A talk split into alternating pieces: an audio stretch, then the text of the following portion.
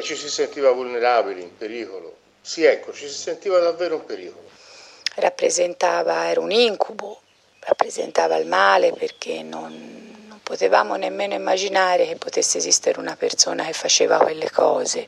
Usare casa era, era praticamente improponibile, quasi impossibile, salvo pochissime occasioni quindi giornale ai vetri, tendine, giubbotti, tutto quello che poteva servire a oscurare l'interno della macchina. Un giorno, insieme all'abbonamento, mi fu dato alla stazione una cartolina, sembrava una cartolina pubblicitaria.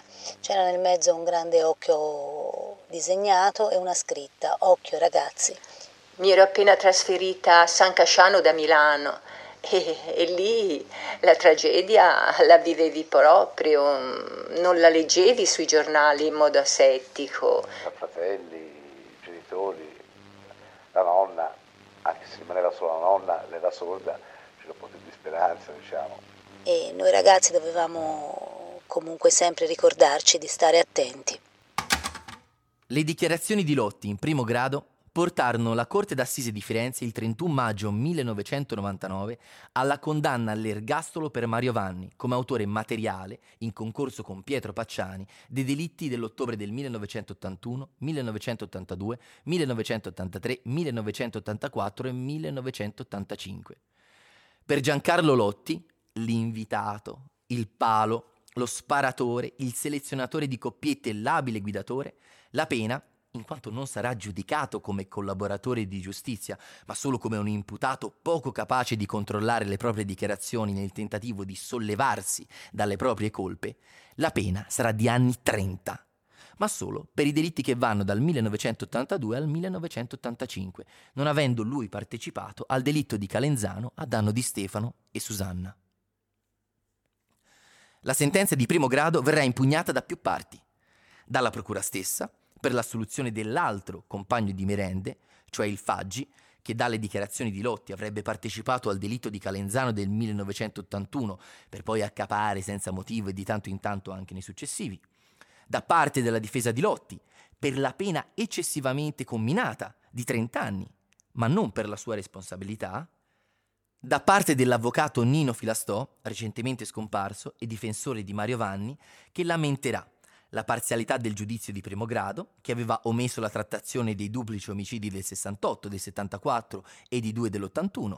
Ancora, lamenterà la mancanza di individuazione di un movente, serio e comprovato, non come il fantomatico dottore che acquistava quando capitava i feticci, che poteva quindi spiegare 16 duplici omicidi nell'arco di 17 anni, oltre certamente alle dichiarazioni di Lotti, ondivaghe confuse ed a tratti irreali. Allora, senta, lei dice di aver visto mettere in questa fessura, in questo buco, insomma, la pistola involtata in un giornale e poi dice di aver visto ricoprire questa fessura con terra, pietre ed erba secca. Della roba c'era all'interno, no, dove c'era. Aspetti, non della roba, lei ha detto terra, pietre ed erba secca. E se non c'era terra che ci mettevano? No, la domanda è questa, l'ha detto lei di aver visto metterci dentro a questa fessura terra, pietre o erba secca? Sì, o se l'ha inventato qualcuno? No, l'ha detto lei o se l'ha inventato qualcuno? No, io non ho inventato niente. No, non sto parlando di lei. Siccome in un verbale c'è scritto così,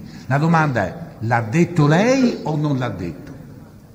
Ma se non c'è la terra, ci sarà stato vaccinaccio e riempito lì, dentro. Io non so come Voglio sapere se lei ha parlato di terra, pietre ed erba secca oppure no. Dice di sì o no. Se c'è della roba, se c'è della terra, ci mette alla terra. Se la c'è, se no, eh, se della cinaccia ci mette a quello. Se non c'è nulla lì, pronto. L'avvocato vuole sapere se quei termini l'ha usati lei. Come? Terra, calcinaccio, erba secca, l'ha usato lei queste parole? Sì, esatto. ma eh, se non c'è la terra eh, metteranno altra, altra roba. All'esito del processo dinanzi alla Corte d'Assise d'Appello sembra aprirsi un nuovo colpo di scena, un déjà vu di quello che era accaduto al processo di appello a Pietro Pacciani. La Procura Generale, in sede di conclusioni, chiederà di mandare assolto Mario Vanni per i reati a lui contestati. Di Giancarlo Lotti, il procuratore generale dirà Lotti modifica le risposte a seconda delle necessità. Le sue descrizioni si adeguano all'evolversi della situazione. È questo che ha incrinato le mie convinzioni. Per quello che riguarda Lotti, il discorso è tragicamente breve, perché il Lotti non impugna la responsabilità e quindi l'attendibilità. L'ho dovuto esaminare soltanto per Vanni e per Pacciani, quindi non devo dire altro su Lotti perché l'ho letta l'ho riletta e l'ho riguardata stamattina.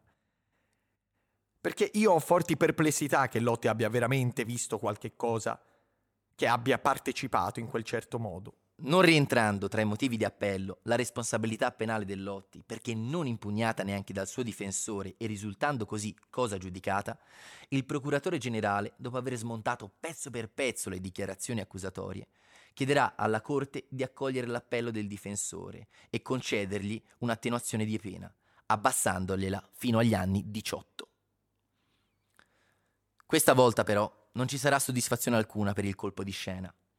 La Corte d'Appello non accoglierà la richiesta, riformando solo in punto di pena la condanna dei due ultimi compagni di merende. Mario Vanni, con la riduzione del periodo di isolamento diurno, e per Giancarlo Lotti la riduzione di pena dai 30 anni combinati in primo grado a 26 anni di reclusione.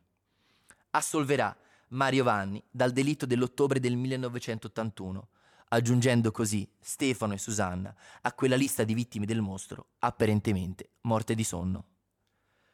Sentenza di condanna che verrà poi confermata dalla Corte di Cassazione il 26 settembre del 2000. Finirà così la storia processuale dei due compagni di merende, Mario Vanni e Giancarlo Lotti, serial killer tanto poco credibili da non aver avuto neanche la soddisfazione, se così può essere chiamata, di vedersi riconosciuto il macabro frutto dei loro 17 anni di duro lavoro. Colpevoli sì, mostri sì, ma non di tutti i delitti del mostro di Firenze, quindi solo parzialmente mostri. Giudicati colpevoli dei soli duplici omicidi del 1982, 1983, 1984 e 1985, ma non dei restanti. Morirà così Giancarlo Lotti, il parziale mostro di Firenze, che tutto aveva visto, ma che così poco sapeva raccontare, nel marzo del 2002, mentre era ricoverato al San Paolo di Milano. Era stato scarcerato qualche giorno prima al seguito di complicazioni dovute ad un tumore che lo attanagliava da tempo. Il suo dichiarato litro di vino al giorno, oltre ad averne compromesso la lucidità, gli aveva anche compromesso il fegato. Lo seguirà sette anni più tardi Mario Vanni.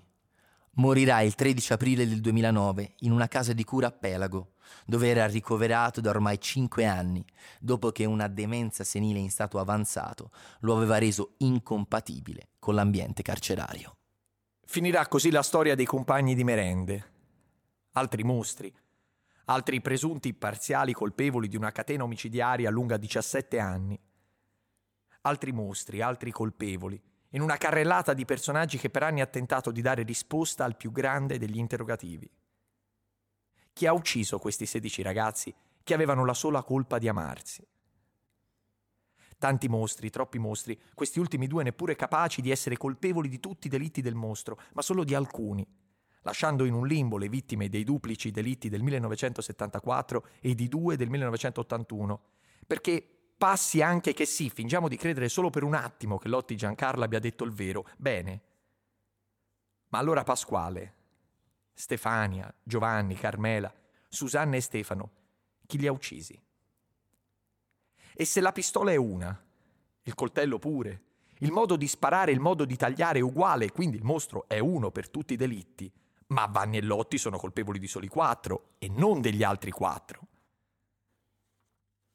Dunque siamo sicuri sicuri che quei quattro li abbiano davvero commessi loro?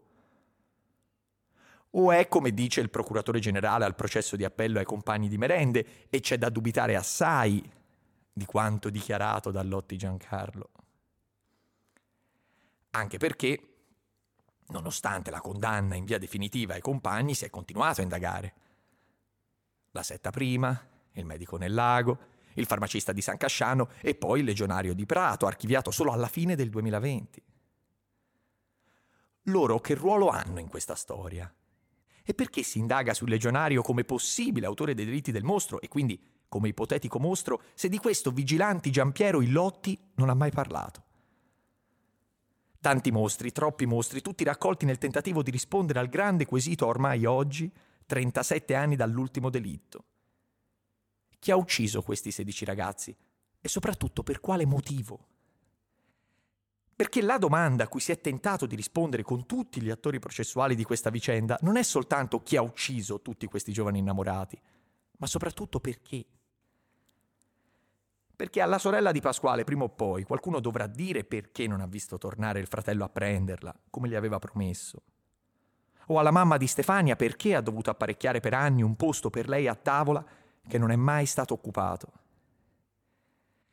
perché i genitori di Carmela dovranno prima o poi spiegare perché non hanno visto la figlia quel bel giorno vestita in abito bianco.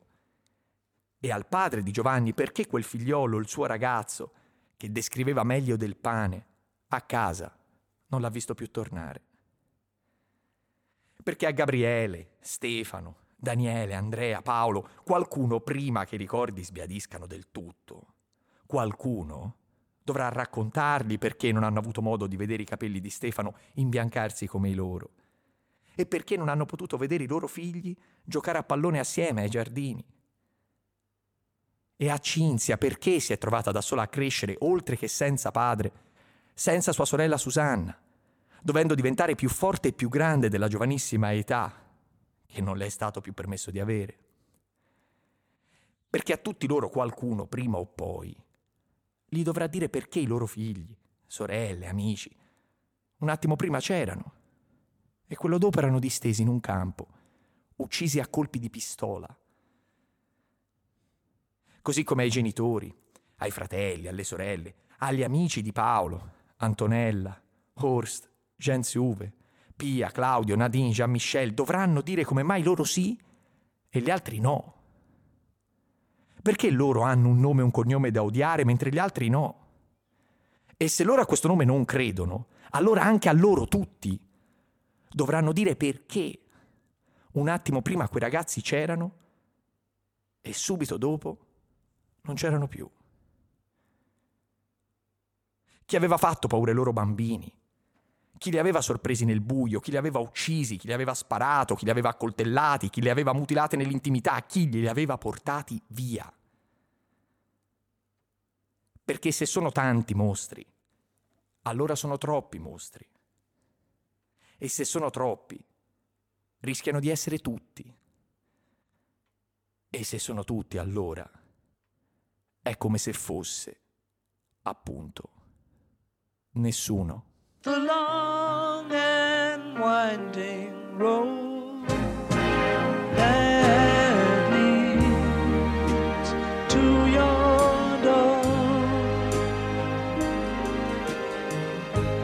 will never disappear.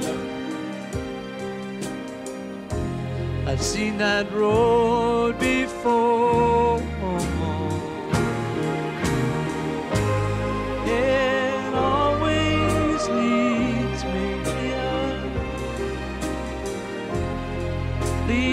To your door. The wild and windy night that the rain washed away. Has left a pool of tears. Nessuno, il mostro di Firenze, è un podcast di Caso Zero Media e realizzato da Eugenio Nocciolini, Edoardo Orlandi. Andrea Casagni. Vogliamo ringraziare tutte le persone che ci hanno aiutato nella realizzazione del podcast. Per la loro voce ringraziamo Matilde Vannucchi, Giacomo Rosa ed Elena Miranda. Per i loro contributi Francis Trinipet, Giuseppe Di Bernardo, Federico Puleri. Per la meravigliosa copertina del podcast il maestro Giuseppe Di Bernardo. Per il suo contributo determinante nella realizzazione di questo podcast, grazie alla fatica, serietà e meticolosità con cui ha realizzato uno dei più grandi archivi su questa triste vicenda, Francesco Cappelletti. Per gli spazi, lo studio di registrazione Parsifal. per i loro ricordi, struggenti, sinceri, strazianti, che ci hanno aiutato a raccontare quella drammatica sera del 22 ottobre del 1981, Stefano, Elisabetta, Daniele, Gabriele, grazie per averci raccontato del vostro amico Stefano. Ricordiamo infine i veri protagonisti dei nostri racconti, a cui non possiamo che dedicare questo nostro lavoro. Antonio, Barbara, Stefania, Pasquale, Giovanni, Carmela, Stefano, Susanna, Paolo, Antonella, Horst, Jens Huve, Pia, Claudio, Nadine, Jean-Michel. Questa, dopo tutto, è la vostra storia.